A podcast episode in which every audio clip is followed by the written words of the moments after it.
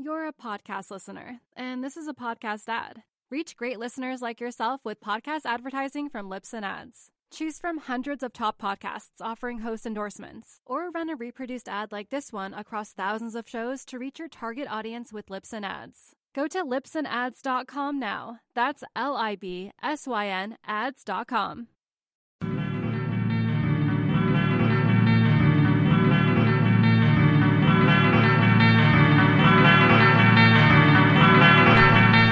Hey, what's up? Welcome back to the show. This is, of course, David Scales, bringing you our second installment ever of a 5-minute recap, this time featuring the Margaret River Pro for 2018. These 5-minute recap episodes are brought to you by Fanatic.com.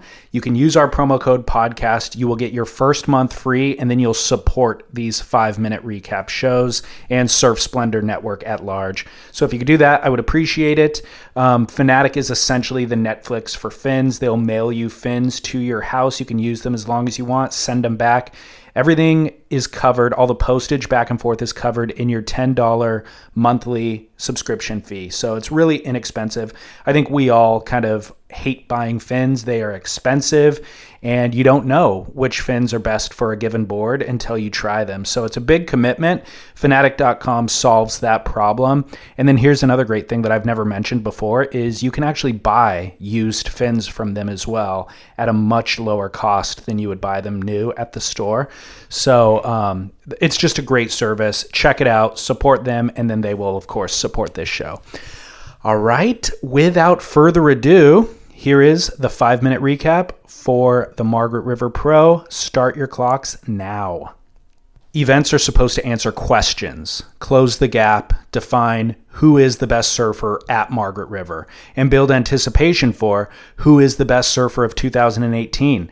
John John Florence foreshadowed the answer to the who is the best surfer of 2017 question when he won this event last year with now legendary surfing. Disappointingly, those turns also turned out to be the highlight of this 2018 event as they played in between each of the 24 men's heats that were surfed in this year's event. That's right, 24 heats of the scheduled 47 heats required to run an event. An event that was canceled due to two shark attacks that occurred in nearby beaches. Beaches in between two of our event venues, Main Break and North Point. Both surfers survived those attacks, one with very serious wounds, the other with a harrowing video captured by an onlooker on the beach. That survivor, Jason Longgrass, was attacked, fought free from the shark, and then body surfed in, missing his first attempt at a wave, which you can imagine how frightening that would have been to miss. And then he actually caught the second wave. And I've linked to that footage on surfsplendorpodcast.com. But because of these incidences, the WSL erred on the side of caution and canceled the rest of the Margaret River Pro. The men had completed 2 rounds and the women had completed 3. The Margaret River Pro was established in 1985 and has run consecutively since, sometimes as a CT, sometimes as a QS, and with inconsistent sponsorship, sometimes sponsored by various agencies in the Western Australian government itself. Traditionally, the event has been held at Main Break, which is unique on tour because it's the only open ocean wave, harnessing powerful energy over a vast playing field with lots of moving water and often strong surface winds. In recent years, the event has been improved by the addition of 2 nearby alternative venues, The Box and North Point, each worthy of their own event, but rarely consistent enough to offer up the 332 high-quality waves over a 4.5-day window to run both the men's and the women's side. The Box and Main Break are more exciting waves, so the WSL, surfers, and fans alike hope to run at least 1 complete round at each venue per event. After the trials event at Main Break and after 2 lay days, the Margaret River Pro's webcast hobbled to a start on day 3 at North Point. The webcast was scheduled to begin at 7:15 a.m., but instead asked viewers for patience while they sorted out technical difficulties. The stream started with 8 minutes left in a specialty heat where one Jack Robinson had already amassed an 18-plus point heat total over a wild card whose name, sadly, I can't remember. And I went to research it, yet I can't find that heat or any of the information on the WSL's website. So these two surfers finished an equal third in the trials event, but in the subsequent 2 days, Kaio Abelli was forced to withdraw from the main event due to an ankle injury he sustained on a lay-day free surf, thereby leaving one more spot open into the event. This was a blessing for fans of surfing, sorry Kaio, as Jack Robinson is one of the most exciting and talented surfers in the world and an absolute savant at his home break of North Point. Unfortunately, the bulk of the trials event ran at Main Break, where Jack lost, thought he was out, until he got a call from Commissioner KP while drowning his sorrows in chocolates. It's been a crazy 24 hours. I got knocked out of the trials, and I was just like, oh, well, that's all duped. And now I'm just, cruising. I was eating all these chocolates, like whatever, the comp's not on, not worried. Kieran calls me last night, and I'm like, oh, you must be asking me about the swell. But no, he wouldn't call about the swell unless it was important.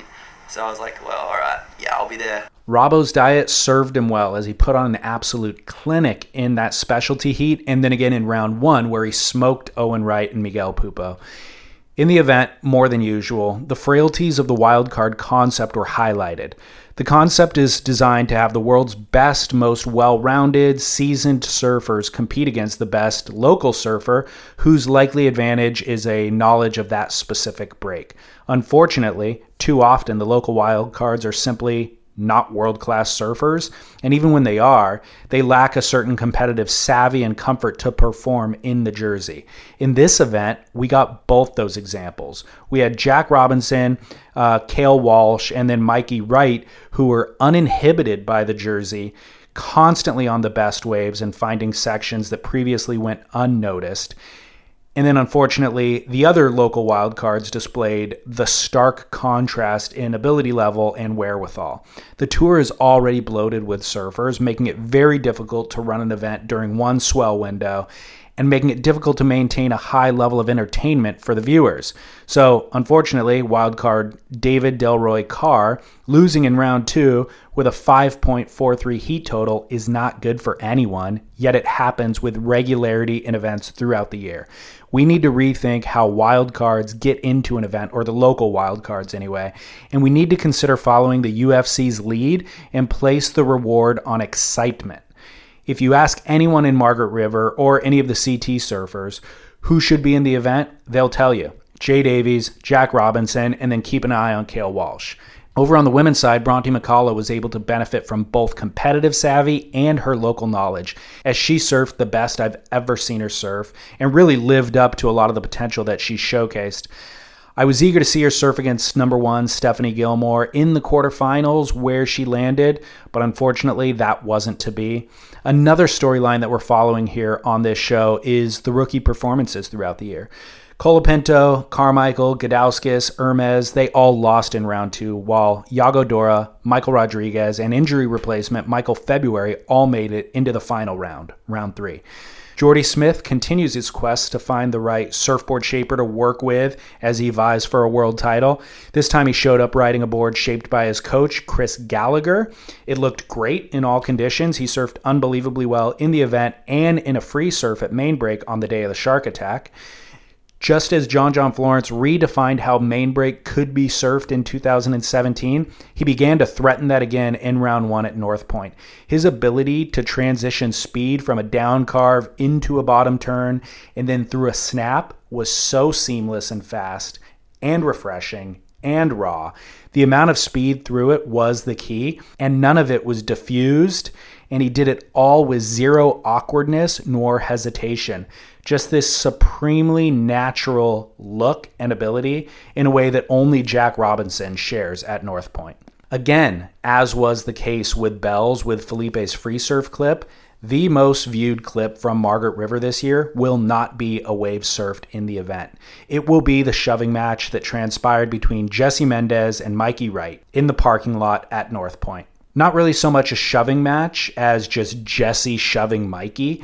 And apparently, during the free surf at North Point, it was crowded. Mikey had scored some good waves. Jesse hadn't gotten anything for an hour. A good one came towards Jesse. Mikey back paddled him, out-positioned him, took off on the wave, and then Jesse knowingly took off in front of Mikey, and Mikey just kind of slingshot around him and then got shacked all the way down the line to the end of the wave. It was actually an epic wave. Jake Patterson filmed the waves and then filmed the following altercation in the parking lot and then posted it on Instagram. It caught fire, and everyone from Tom Carroll to Kelly Slater to Jadson Andre chimed in, many of whom shamed Jake Patterson for posting the footage. Jake eventually deleted the post and apologized for fanning the flames. I've got the footage over on surfsplendorpodcast.com. This was a highlight of the event for me. It generated more of my personal interest in the actual surfing that would take place in the heats, and I think that it'll generate more fan interest at large. Stories like this prop up the surfing that happens in the event.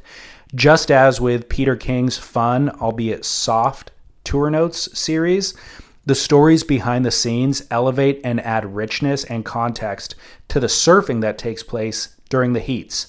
And with this specific case, Mikey's hassling in the free surf riled up his competitors. Perhaps his behavior is sincere, but other surfers should consider using it as a tactic. Sticking to one's own game plan is key to success. And the game starts way before a heat begins. So Mikey is asserting his game plan. Mikey is psyching other surfers out. And to be honest, Jake Patterson is an accomplice. No doubt this incident raised Mikey's profile, both in the world at large and then among competitors who will have to face Mikey in the future. He's in their head already. I was actually a bit disappointed when the People on Tour Instagram account posted footage the next day of Jesse and Mikey hugging it out and apologizing to one another. It's nice that they are friends in real life, but it doesn't bode well for competition nor for fans. They need to lean into these things. We need to let these things simmer. Let the viewing audience pick sides and passionately battle it out on the internet. Can you remember a single wave that Sonny Garcia ever surfed in a contest jersey? Probably not. Do you remember his presence on tour? Of course you do. It's larger than life. Competitors and commentators still reference the legacy of Sonny Garcia's intimidation. We need new long shadows to be cast in this current tour. The cancellation of this event leaves a lot of unanswered questions. How will this affect the title race? The WSL stated that they would like to finish this event at a different location later in the year. I think that would help keep all the math straight for accumulating points towards a world title, but it seems logistically very unlikely. Ultimately, I think that not finishing this event will compress the numbers and make it a much tighter title race that might include a larger number of contenders and hopefully come down to a very final heat at Pipeline, which it rarely does. Unfortunately, for John John's aspirations for a third consecutive world title, that race might not include him, as he has a 2 25ths and now a 17th going into the fourth stop of the year. This also begs the question, what will happen to the Margaret River Pro? Will the emergence of wave pools and the already saturated schedule in Australia and the high cost of maintaining 3 contest sites for this one event and the lack of sponsorship for this year's event and the current plans to reshuffle the 2019 calendar, will that affect the Margaret River Pro from existing in 2019? Did Coco Ho surf the final wave ever of the Margaret River Pro? We'll see, but if so, it was a 2.83 and she lost the heat with an interference. A small metaphor for an anticlimactic finish with so little resolution. We'll see you in Brazil.